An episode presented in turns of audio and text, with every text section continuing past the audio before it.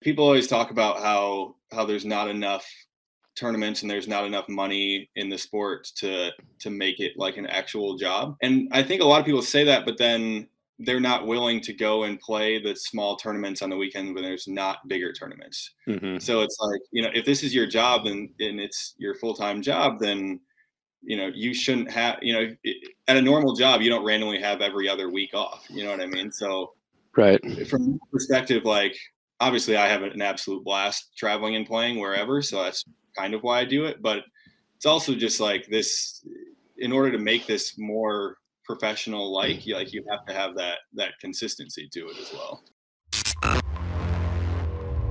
all right we're live while we're waiting on some people tell me about where you're at right now um we are somewhere just east of dallas texas i think um i left left st petersburg on uh let's see all the days are starting to blend together already on monday i think monday morning and got somewhere in the panhandle of Florida by Monday night. Uh, I slept at a rest area in my car. Decided Tuesday night I was gonna get a hotel so I could knock out a bunch of other work. Um, so we we drove as far as we could, and this is where we landed. So I think I'm between like Dallas and Tyler, Texas. That's uh, so, probably the most volleyball thing you could have said. Sleeping in my car at a rest stop.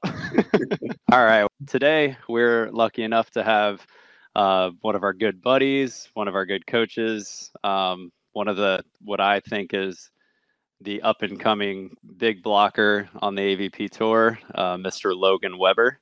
Um, if you guys have ever come to a camp with us before, uh, there's a very good chance that you've seen Logan. Uh, Logan, how many how many camps have you done with us now? Uh, I think five or six. Six. Five or six, yeah. And then a couple announcements for me. We have our camp in April, which has actually already sold out. Um, we've got all those spots filled. Um, if you are interested in joining our April camp, we are thinking about expanding because we already have a pretty large wait list.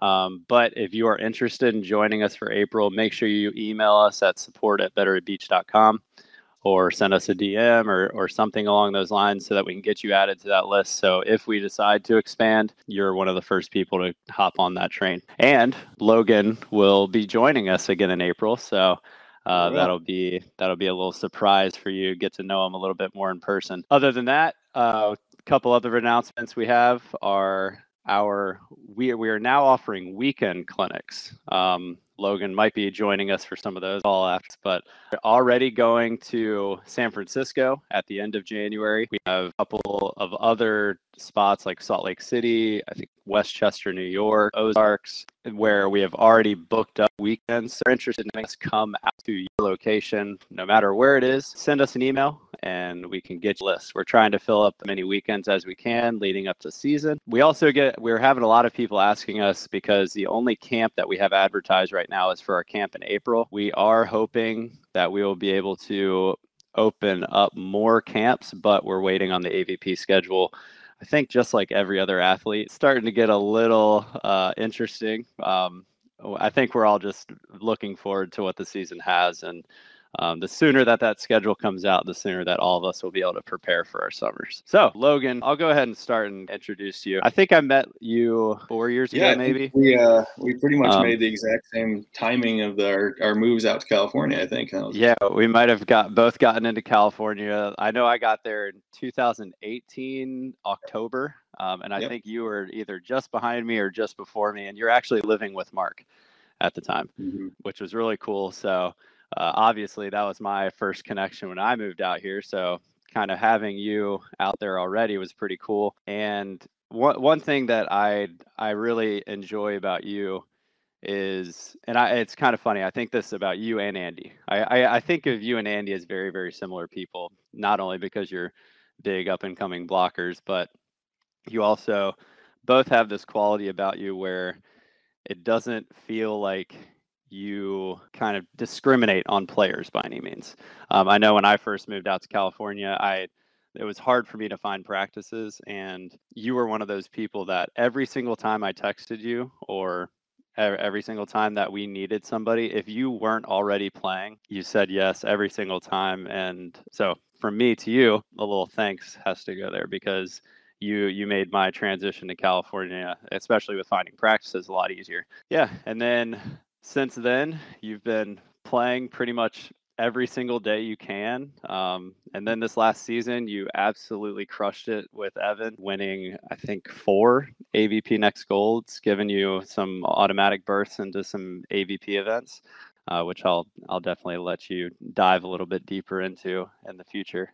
Uh, on this conversation. But you know, the first thing I, I kind of just want to let you introduce yourself and where you came from, where you started, because I think a lot of people who listen to us or follow us are where we were maybe when we were in our early 20s, where we might have been doing very well in our own little pond that we lived in, but we were kind of wondering if we had the ability to take that step out of it and kind of jump into bigger waters. So, uh, Logan, you want to introduce yourself and kind of let us know where you're from and, and what that journey looked like? Yeah, absolutely. Um, so my, I guess my beach volleyball journey, if you can call it that, uh, began actually with my sister. So I have a sister who's about two years older than me. She uh, she started playing volleyball when she was in probably know, seventh grade or something like that. And I'm from from Grand Rapids, Michigan originally. And in Michigan, we have absolutely no boys volleyball at all. Um, at least at the time, we don't. It's it's slowly starting to grow. It's actually, uh, I think, technically a high school sport now, which is cool for me to see um, and kind of like be jealous of all these guys who get to actually play volleyball in Michigan in high school. That's pretty sweet. But uh, yeah, I just kind of started, I guess, learning the game, watching uh, watching my sister play play indoor, and being dragged all over the Midwest to go to her club tournaments, and um, which I absolutely hated at the time. But uh, I think I think that's kind of where I where I first started or got introduced to volleyball at least. From there, I think I was maybe a sophomore in high school, and uh, her and I played a couple of uh, juniors, like co-ed, just like little five or six team tournaments. Um, on the west coast of Michigan. And yeah, just never really stopped after that. I, I mean, those were just tiny little juniors juniors tournaments, and we'd get beat by the same two guys every single weekend because everybody played in the same tournaments up there. The next year, I ended up uh, I ended up playing with one of those guys instead, and then we would go from juniors to to B at the same tournaments, and then men's B to men's A at the same tournaments, and then finally men's uh, double A or triple A, just kind of whatever the highest level is, because that's about the highest level that there typically is in Michigan. And yeah, I just uh, after that I was hooked. I mean, I never every single day I would just wake up and want to play play volleyball. So I uh, I played two years of uh, indoor club for Carpe Diem volleyball, which was one of the only club teams in the whole state. So we would drive down to Chicago and Ohio to play our tournaments. And uh, I put a little like 90 second highlight reel together that now go back and watch it. It's absolutely hilarious. like, wow, I can't believe I somehow got got recruited at this 90 seconds. I did somehow. Um, I ended up visiting Cincinnati Christian University um, down in Southern Ohio, and coach took me in after like a little hour long uh, I guess you could call it a tryout, and offered me a scholarship right there. And I still remember me and my mom were just shocked. We were like, "Are you really offering me like a scholarship to play volleyball?" We were amazed. So it was uh, I committed right there. I played four years at CCU. We had an extremely small team, but we were a, a super close team. So it was it was an awesome four years. It was also a cool experience because uh, it was such a I guess relaxed environment compared to most like Division One indoor schools that I was actually able to practice in the sand like two or three days a week in the middle of the indoor season. Um, awesome.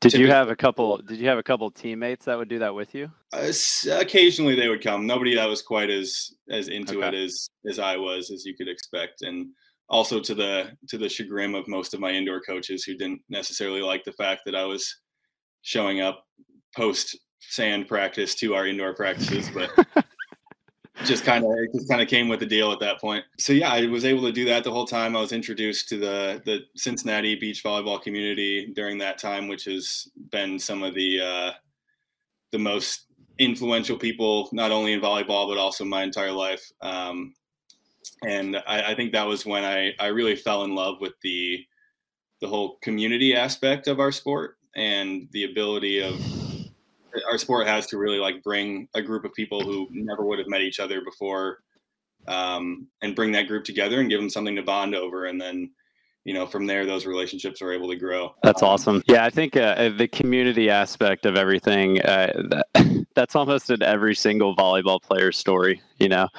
they it starts with a passion, and then you're introduced to the community, and then it's just game over from there. You like can't get out of it. Real quick, kind of going back to your college days. What what what position did you play? Um, I was actually a setter slash right side, so I was set in a six two my first two years, yeah. and I was um, an outside my last two years.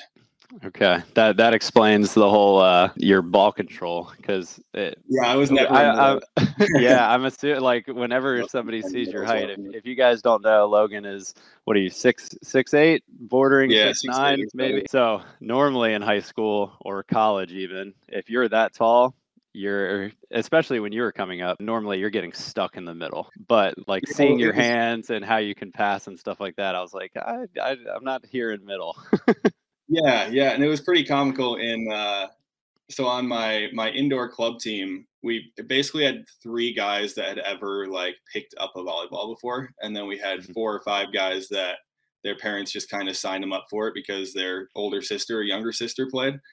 So our our best three setters were also our best three hitters, who were also our best three passers. So we ended up running a three setter rotation, which I've never seen before and I'd never seen since. I don't think but I've heard of that. Uh, yeah, we just kind of did everything. We would, whoever was either back right or middle right would set, and then the ne- and then we would rotate, and the next person would get to back right or middle right. So it was that's uh, phenomenal. Was interesting dynamic in club, but yeah, it definitely made me do everything. So I'm, I'm happy for that. That's awesome. So, uh, at what point did you? So you you said you were in Cincinnati, and so was that when you met like John Drake and Chris Lewers and those guys, or was it a little bit later? Nope, that was it. So I um okay. I still remember the first time I ever went to play at Grand Sands and I was playing like Tuesday pickup. And this was in like Chris and John's heyday when they were they would like win every tournament in the Midwest and they would qualify a couple times. And I was like in awe of playing John and Chris. And it was it's awesome because Chris Chris kind of sets up and runs kind of like a twice a week training group with just whoever the top players that want to come. So that was those sessions were really where I feel like I I was able to practice certain skills over just like showing up and playing pickup or playing tournaments because he was very uh, he was very into making sure that we we actually got through an hour and a half of drills before just getting into side out stuff, which think something in a lot of beach volleyball communities that that kind of discipline to be able to just show up with six guys and run drills is is something that a lot of places are missing. So I'm really grateful for that as well. Yeah, that's uh, uh, when I hear those two names, I've had the pleasure of getting to know. I met Chris first when I was playing on the NVL, and without even meeting him, he allowed me and uh, my partner Skylar McCoy who I was playing with that season, to just come stay at his house for like a week. And then when we ran the camps this past, I, have known John for a little bit, but I, I haven't really ever gotten a chance to know him, know him. And getting to know him this past year when we were in Grand Sands running the camp for Better Beach, which you were at, it doesn't surprise me that you fell in love because if you are in the Cincinnati area, if you are in Ohio and willing to drive, those two guys are doing amazing things for that area. And they will definitely do everything they can to kind of help you get set set up in the sport. So you're definitely lucky. So when did you decide that it was time to to move? Because I think I'm originally from a small town called Chester, Virginia. You know, you were raised in Michigan and then moved to Ohio, which in case you don't know, are not huge beach communities by any means. But luckily, we both found it. And then we obviously had the same kind of journey at the same time. But when and why did you decide to make the jump out to California? So I knew pretty early that I wanted to move out and try to play. So I would say my freshman year of college, I started as a, I believe, a sports management major or something like that. And about halfway through my first semester, I was looking into just like job prospects and stuff like that. And realized that there's not a lot of remote jobs in the sports management field, if any. And I was taking an an intro to accounting class, and I was like one of a hundred students that actually like enjoyed the accounting process, which sounds really strange. But I was talking with my professor and he was talking about how many remote and part-time jobs there are in accounting. And so I ended up switching after my first semester to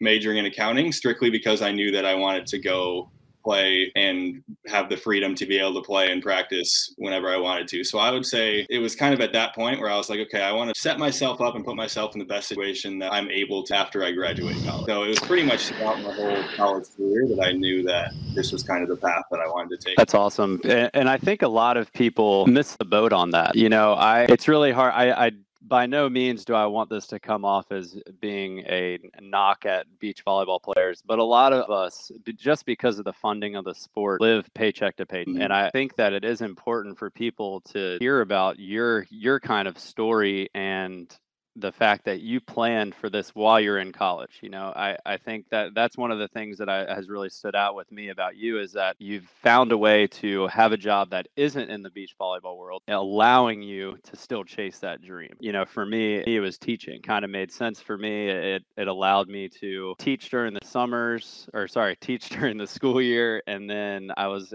I was free during the summers to go play in all my tournaments and everything like that. And it kind of worked. But even when I moved out to California, it, it got to be a little tough for me because I was now living paycheck to paycheck. I was coaching as many hours as I could. I was tutoring. I was doing all these things. But, you know, uh, especially for people that are moving out to California it, or moving anywhere for that matter, eh, the beach volleyball scene is, is growing so fast that it doesn't really matter where you put yourself now as long as you're around a good community and you have good practice partners coaches and stuff like that available to you then uh, you can do it. But i think the preparation beforehand as far as a career or or some way to make some money so that you're not completely stressing out about volleyball um, I, th- I think that that can go a long way. Yeah it's it's it's pretty comical once i get into kind of the actual how I ended up moving there is is going to flip that a little bit on its head. But okay. it that I, in the long term, it worked out the way that I thought I did. It right. So I, um, my my senior year, I had this internship lined up um, out here in Southern California, and I'd had it lined up since maybe May of uh, 2018. I was supposed to move out at the start. I was supposed to move to Hermosa at the start of October, and about a month before I was supposed to move out, the the company like reformed itself and got bought out, and I ended up not having my internship that I thought I was going to have for the last like a month before I was supposed to move out. So then I was stuck. I was stuck at like the end of September or the, the beginning of September, and I didn't have a place to stay, and I didn't have a job, and I didn't even have a car actually to get myself out there. So at that point, I told myself, I, I, think my date was October 1st. I told myself on October 1st, I'm I'm leaving no matter what, even if I don't have anything set up, and I'm just I'm gonna go and I'm gonna figure it out. And a couple weeks later, I bought a car from a buddy of mine for like a thousand dollars, and it had an 05 Camry with 260,000 miles on it. I think I saw that car sitting out in front of Mark's for like seven months. for, for, a while, but uh, yep, I, I got rid of it now, so Mark can stop bugging me about the car. And then uh, a couple of weeks later, I uh, I saw a posting on Facebook that Mark had a room available at his place, so I messaged him. I had never met Mark before that, so I messaged him just knowing him as the volleyball player that he was and got that figured out. And then on my drive out there, I got a call back on just like a random job application that I'd sent in um, for a company out here. So everything kind of came together within the last week and I was on my way. well, there you go, man. I'm glad you made it out. All right. I don't, I want to keep moving along cause I feel like we could talk for two hours on here if, if I let you, but, um, let's, uh, let's go ahead and get into this last year. You know, I, I think when I first saw you playing, I was obviously your height and your ball control is something that first stood out. I remember you played one season where you, you qualified with, I think it was Christian. Yeah, um, Christian and I qualified, and then um, qualified that same year with uh, David Ryan Vandermeer and right. uh, a couple times with Ben Vaught as well. Cool. And and so was that that was your first year qualifying, right? Or had you qualified prior to that? Nope, that was the first year. Um, David Ryan and I had qualified for the that Huntington FIVB four star event. That's right. Um, we had that experience, but in terms of AVPs, um, I had never qualified before the start of uh, 2019. That's still pretty impressive that you um, you were able to qualify four times and happened to be so you qualified two times with DR, once with Christian, and then one uh, twice with Ben Vaught, or was that what it was? Um, ben and I, Ben and I were automatically into the main draw in Manhattan that year, actually. So we okay. didn't qualify, but we played in Manhattan, and then we qualified the next tournament in Chicago. Gotcha. That's that's amazing. And then and then the pandemic hit, right? Mm-hmm. so you were kind probably a little a little like, oh man, like all this is kind of going away. But then you ended up teaming up with Evan Cory who is another youngster that if you haven't heard that name before, I'm sure he'll be on a podcast in the future. But he is a phenomenal player, and it seemed like you guys kind of just hit it off right away, and not only played really good volleyball, but, but became like pretty good buddies along the way as well. Kind of let us know how you guys got introduced. Yeah, so we um Evan and I both eh, we always make the joke that if you take like AVP America points, like the cumulative amount of points, and you take those from 2020, which was kind of the season that didn't happen for most people, we would have like 5,000 more points than anybody because him and I, every single weekend, him and I would go and play any tournament that we could like break even at basically in 2020 because that was his first season out of college and obviously not having an AP, AVP was you know a bummer for him but we uh, we played against each couple tournaments at Grand Sands. He beat me once with uh, I think he's playing with Steven Roschitz, and then another time with JD Hamilton. And obviously, like I knew, like he was extremely good at that point. And then I think the first time we ever really talked, um, Tim Brewster and I went and played a tournament in New Orleans, uh, just like this random tournament in the fall, and stayed with Evan and met his family and stuff. And we, uh, yeah, we decided to play. A first tournament we played was in Cleveland, um, up at Sandbox. Um, so we won that, and then played those couple tournaments down in Clearwater over the winter, and yeah, just never really never really stopped after that. That's pretty cool. The the thing that stood out to me there, which is something that I've picked up on you from the second that I met you, is that you got you played every single tournament that you could, which is very difficult to do. Uh, not only from a monetary standpoint because of all the travel and all the eating, and I'm sure you guys probably found places to stay because you guys know everybody, but I I think that that's that's something that uh, especially as you get older, it's hard to do. You know, I know for me, this idea of playing every single tournament that I can just seems exhausting, but it's also something that you have to do in order to see yourself get better. So that's that's actually one of my goals this year is to play in as many tournaments as I can. Obviously, I'm I'm 33 now. I'm not I'm not the the young buck that I that I once was, but my body feels almost younger than it ever has. But I think that a lot of people can hear that and can learn from it. And it's just play, play as much as you can. So it, it was really cool to see you guys doing that. And then it was even cooler to see the success come afterwards too. Yeah, I think one just one quick point as well to to wrap that up is eh, like people always talk about how how there's not enough tournaments and there's not enough money in the sport to to make it like an actual job. And I think a lot of people say that, but then they're not willing to go and play the small tournaments on the weekend when there's not bigger tournaments. Mm-hmm. So it's like, you know, if this is your job and, and it's your full-time job, then, you know, you shouldn't have, you know, at a normal job, you don't randomly have every other week off. You know what I mean? So right. From perspective, like obviously I have an absolute blast traveling and playing wherever. So that's kind of why I do it, but it's also just like this.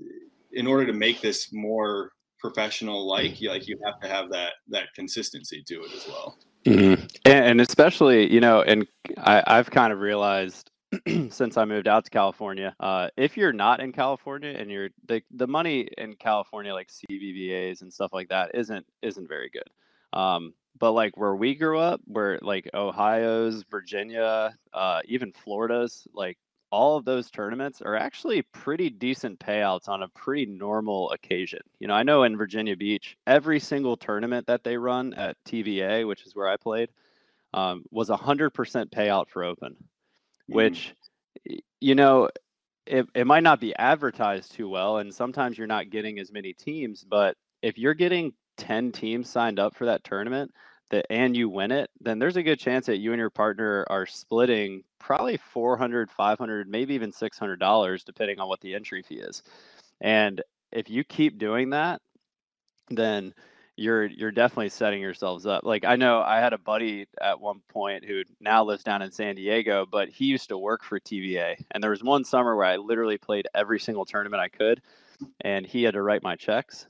And at the end of the summer, he was kind of joking with me, and he was like, "Dude, he was like, "You made more than me this summer," um, and he worked for them. So it's uh, I, I I do agree with you. You know, it's uh, especially wherever you are, if you can, and it, you can't complain about how much it costs to travel and stuff like that if you're not putting yourself into those positions. Because those little weekend tournaments, if you're able to win them, could pay for your flight. It yeah. could pay for your hotel when you're going to play in the Manhattan AVP. So yeah, it's a it's definitely something to kind of think about.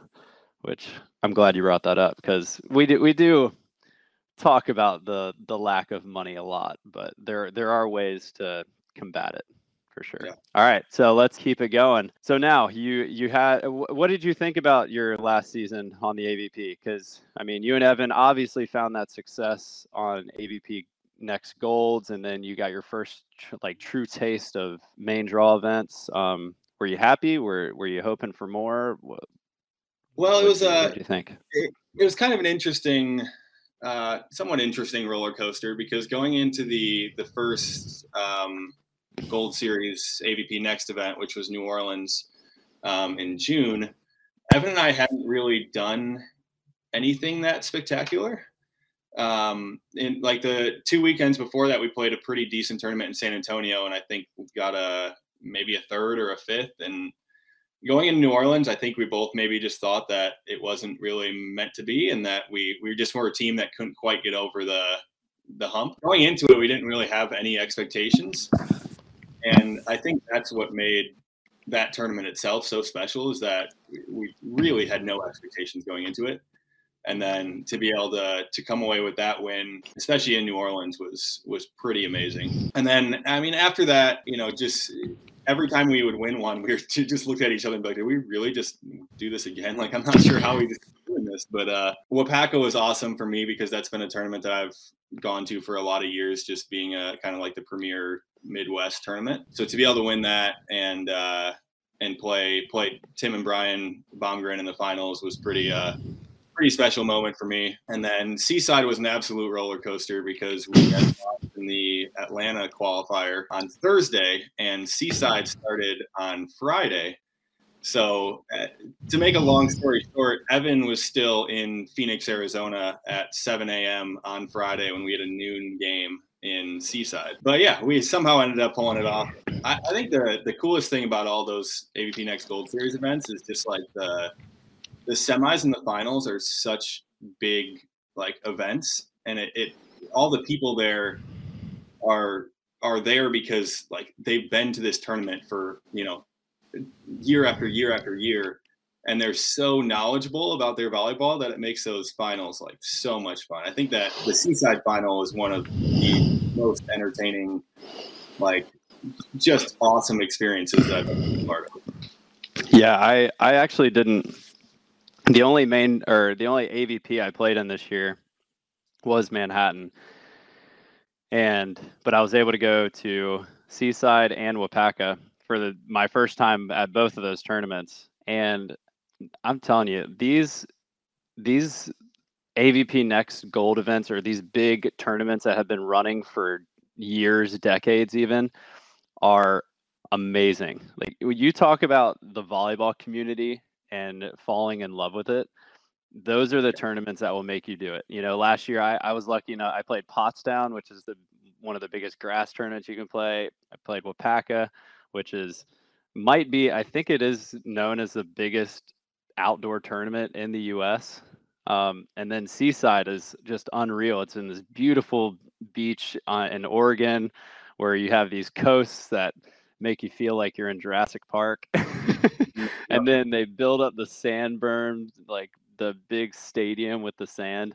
Uh, it, it was a pretty cool experience to be there, and um, it was cool. It was really cool to watch you guys win it too. I, you know, I, I'm not gonna lie, I was happy to see it at, like as the tournament went on. But when I saw you and Evan walk onto the strand for, or onto the sand that first thing in the morning, I was a little mad. I was like, "Dang it, they actually made it." you know, part of me was hoping that it'd be one more team that didn't show up, so that I, I selfish, selfishly might be able to take this thing down. Mm-hmm. Um, that's cool. But uh, Logan, real quick, I know it's already 11:34. We've been kind of cruising through. But what does uh what does the future look like for you? What are what are some goals that you have for the upcoming season, or maybe for you down the road? Um, yeah, well, this uh, this upcoming season, um, I'll be playing all of the AVPs with John Hyden. Um, so you're everybody watching, you're somewhat the first to know that. Um, there you so go. Pretty exciting for me to uh, to be able to play with somebody who's has that much experience and hopefully it'll just take that obviously we we won't have to be hopefully i'm not sure what the main draws will look like i guess but um, if they're anything like they have been we shouldn't be in the qualifiers um, to start the season. So it'll be awesome to just kind of have a different mindset i think going into the main draws because a lot of times when you come through the qualifier or come from like a wild card bid it's it's easy to to get in there and then just be like okay well hopefully we can win a match. And now you kind of have to evolve that mindset into like I want to, I'm here to win this tournament, not just get in the main draw and maybe win a match. So, um, yeah, it'll be, be awesome to, to learn from him. I'm hoping to play in as many uh, FIVB events as I can. John does not want to play any FIVB events, which I kind of considered that going in. But uh, yeah, I'm, I'm, looking to just build up those FIVB points. Um, so that way in, uh, in when 2023 comes, which seems like a long way out, but uh, I can put myself in the best possible position to, to grab the best partner and uh, try to make more of a, a full time run on the FIVB. So I like it. And then I I guess along with that, your I guess a, a main goal would probably be Olympics if everything works out. Yeah, I mean we've seen uh, we've seen especially obviously in the last couple years like how how quickly people can go from having you know no FIVB points to being you know one of the best teams in the world. I'm I think it's really funny. In 2018, they had that uh, Huntington event. They, it was like an FIVB AVP collaboration thing, and Casey Losick and Garrett West, no, not Garrett Wessberg, Garrett uh, Wilson. They ended up qualifying, and we were eating dinner with them before, and they're like, "Yeah, we play some young guys from Norway. We don't really know who they are." two years later, they've won 15. You know, those guys from Norway won 15 FIVB tournaments. So yeah, I would love to love to get to the point where I'm able to to play play on that top level FIVB. Do you um this is a little off topic from you, but do you know what the the current FIVB point system is now? I know they got rid of the star system, so I'm not I'm not 100% sure how these work now. Yeah, so basically there's there's three different tiers now. There's I forget okay. the I think there's an elite, a challenger, and a futures. So elite, it's 16 teams, no qualifier, just the top 16 teams based on points. Challenger then I think is the next 32 teams, which are kind of like your three star level tournaments.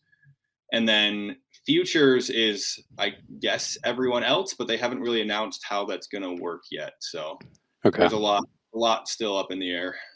Cool. And so, assuming because you you played one FIV FIVB last year, right? Yep. Um, and then so you at least have some points moving in, and it's crazy. Like from from what I've heard in the past, is it's crazy how just some points can be right. super valuable. Yep. So it's good that you got a head start. That's uh that's amazing. I know uh it's already 11:38. I think uh, some people have been leaving a couple questions, so.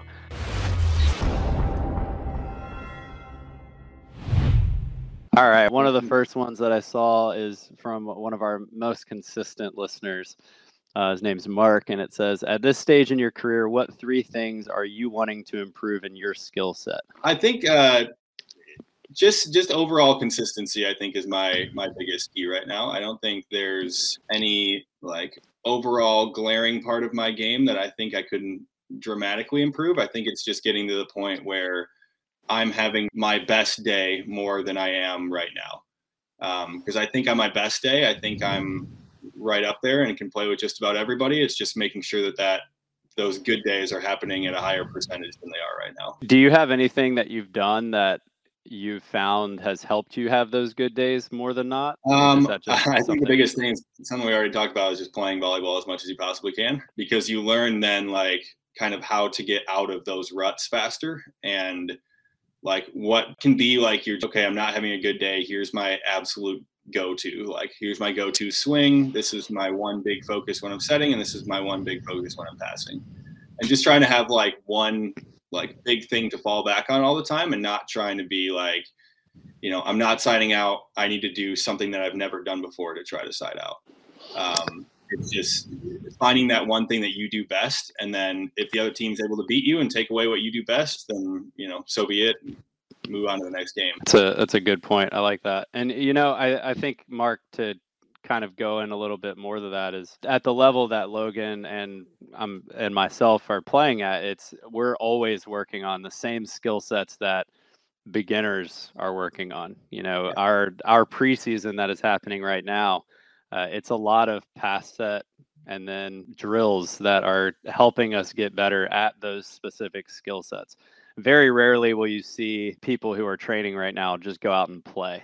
Uh, I, I, mm-hmm. think I think a lot of people, especially in California, you see it sometimes, but it's more just to keep the fun in the game. You know, training every single day and just training can get a little monotonous at times. So sometimes if we do go out, we'll we'll just set up matches. We're just playing today, um, and maybe it's in a king of the court or a king of the beach format where you kind of flop partners, and it's just meant to get out there and have fun. But I would say for the most part, we're all still working on those skill sets quite a bit. All right, James Hart Hartney are you planning on returning to West Michigan over the summer? Yes, uh, not full time, obviously, but I'm actually going to be working a lot this uh, this upcoming season with uh, West Michigan um, and with uh, Stephen Vanderwerp and Pete Goers. Um, they do an awesome job running tournaments up there. Um, so I'm going to come back, help them with some of their their clinics, um, get back and play some of their tournaments as well. Um, any any big stuff, there's hopefully, hopefully it'll be a couple bigger tournaments that I can get up there too. Um, and I also have a little two month old nephew that I need to get back to sometime this summer. So I will, I will be, back, be back there as much as I possibly can. Congrats on that too. I, that was pretty recent, right? A couple weeks old. Yep. Oh, that's awesome. Happy for you. Um, this is uh, Pam Brandt. Uh, mm-hmm. She said, "I'd love to include you, Logan Webber, in my Who's Who in, in Volleyball digital magazine that will be coming out monthly soon. So seems like a cool opportunity for you to talk with her. So Pam, if you don't already follow Logan on Instagram, uh, make sure you give him a follow. Pam, I would suggest reaching out to him on Instagram if you want to set up an interview or something. All right, let's see if we can find one more question for you. Um, I see this uh, volleyball videos question about Phil down here. Okay, is Phil Dalhausser's favorite favorite up and coming player Logan Webber? I've heard Phil ask about Logan several times. What kind of relationship do these studs have? I mean, I, I know that you've gotten a chance to play with him, and I'm extreme or practice against him, and I'm envious. So uh, I think that's yeah, a pretty cool story for everybody to hear. So I spent about four four or five months living in uh, the St. Petersburg, Florida area this past well in 2021, um, and I was fortunate enough to get um, lumped in through kind of a, a mutual friend into Phil's training group at, over in Orlando. So uh, myself and whoever else, whatever defender I could grab, it was typically uh, typically Caleb Kwekel would drive over to Orlando probably three or four days a week and train just with Phil, Nick, and their coach uh, Jason Lochhead, who was their coach at the time. And it was one of the most spectacular experiences I've ever had. Um, I had never really met Phil or Nick before that, and they're just and their coach Jason as well, like just some really incredible people, um, extremely welcoming and extremely grateful. Like they would they would always thank us when we were leaving for like driving the hour and a half to train with them, and Caleb and I would look at each other and be like, "Why are you guys thanking us?" Like we would we would drive over we would drive five hours to come here, but it was an awesome experience. It was cool to kind of uh, to kind of get to know them in in such a a personal way as well as getting like being able to train against guys like that on a consistent basis i think definitely helped caleb and i both improve our game a ton um, yeah, it was it was pretty special. Those two guys are awesome, and I uh, I'm huge huge fans of them. Yeah, that's uh I've gotten to hang out with both of them a little bit off the court. I I when I was living in Virginia, I used to go down to Adam Roberts' house and yeah. um, those guys would be training down there every now and then. Um, and then it's kind of funny. Last summer when Adam Adam texted me and he was like, "Hey, are you free to train tomorrow?" And I was like, "Yeah, uh, for sure. I can. What time?" And he was like, "Oh, it's gonna be 10 o'clock at the pier." He's like, uh, "It's gonna be me and you, and then uh, two buddies from the East Coast. They're he was like they're they're a little bit older, but they can they can still hang.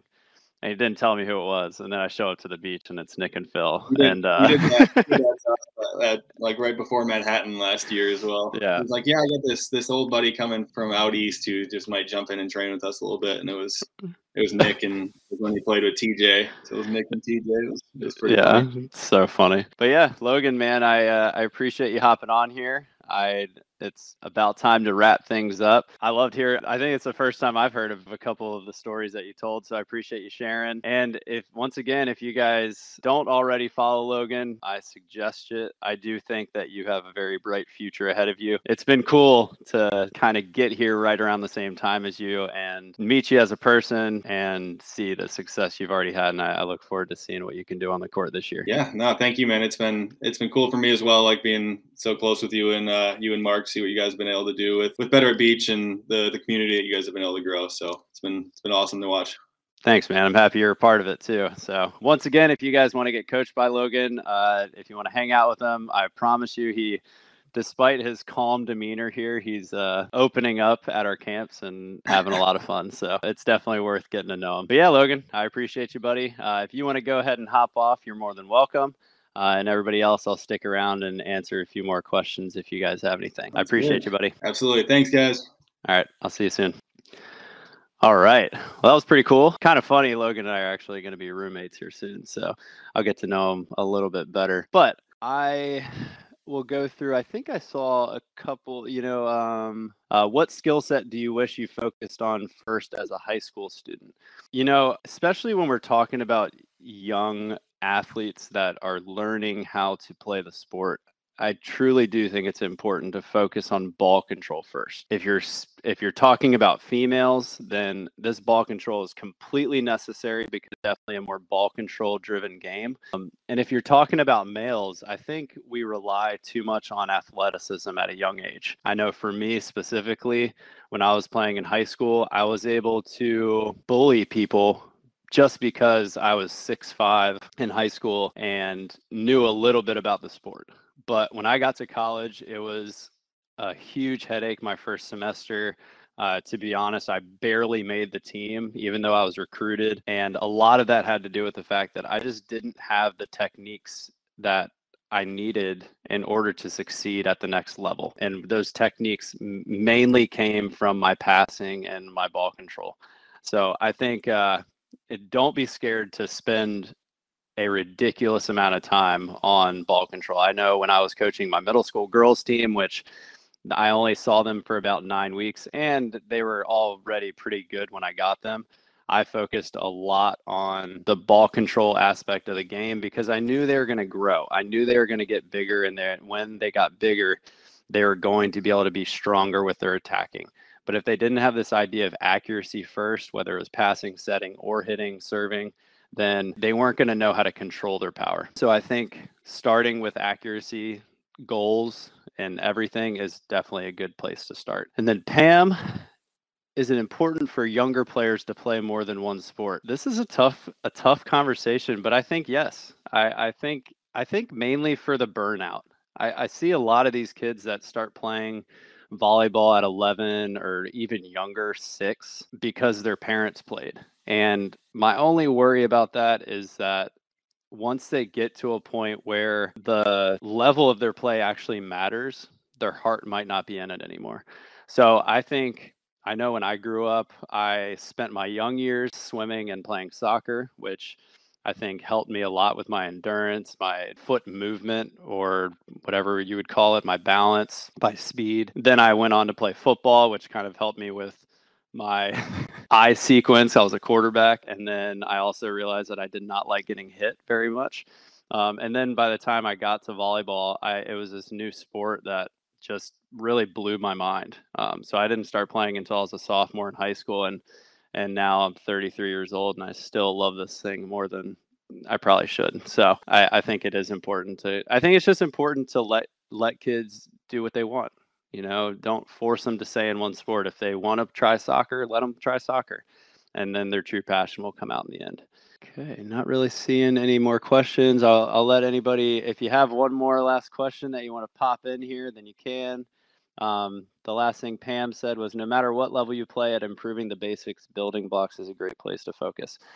Yeah, I, I've been having this conversation a lot recently with people who are trying to get better. And unfortunately as a especially if you're an adult if you're an adult then you you have these built-in ideas of how you operate as a person. That's mainly mechanically right? So we we we start to bring our own touch into the game more than technique.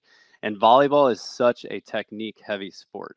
Um, that you you kind of have to put your ego aside and learn how to be more technical. I I look at a lot of players and if I see that they are struggling in a sense of passing, setting, attacking, most of the time it comes down to the fact that they don't have proper technique. We see people like Adrian Carambula, and a lot of Florida players actually who have they work on their touch so much that be, they become a lot they become very touch dependent and it can put off some some bad technique styles. So if you are a person that's learning, look at our videos, look get coaches to look at your technique and become the best technical player you can because in my opinion it should be about 80% technique, 20% touch. But especially with adults, we start seeing that number switch a little bit. And if you're working on like 50% technique and 50% touch, then that's where when you get tired, that 50% touch is going to start to fail you, but technique won't.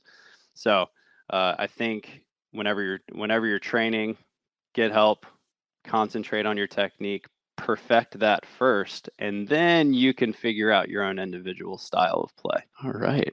I think that is all we have time for. So, uh, hopefully, you guys enjoy that conversation with Logan. I have to say, hats off to him. He is a phenomenal human being, a very, very good player, and I would not be surprised to see him in the category of one of the top blockers in the U.S. within the next couple years. So we're definitely lucky to have him on here today, and appreciate you guys tuning in. We will see you guys next week.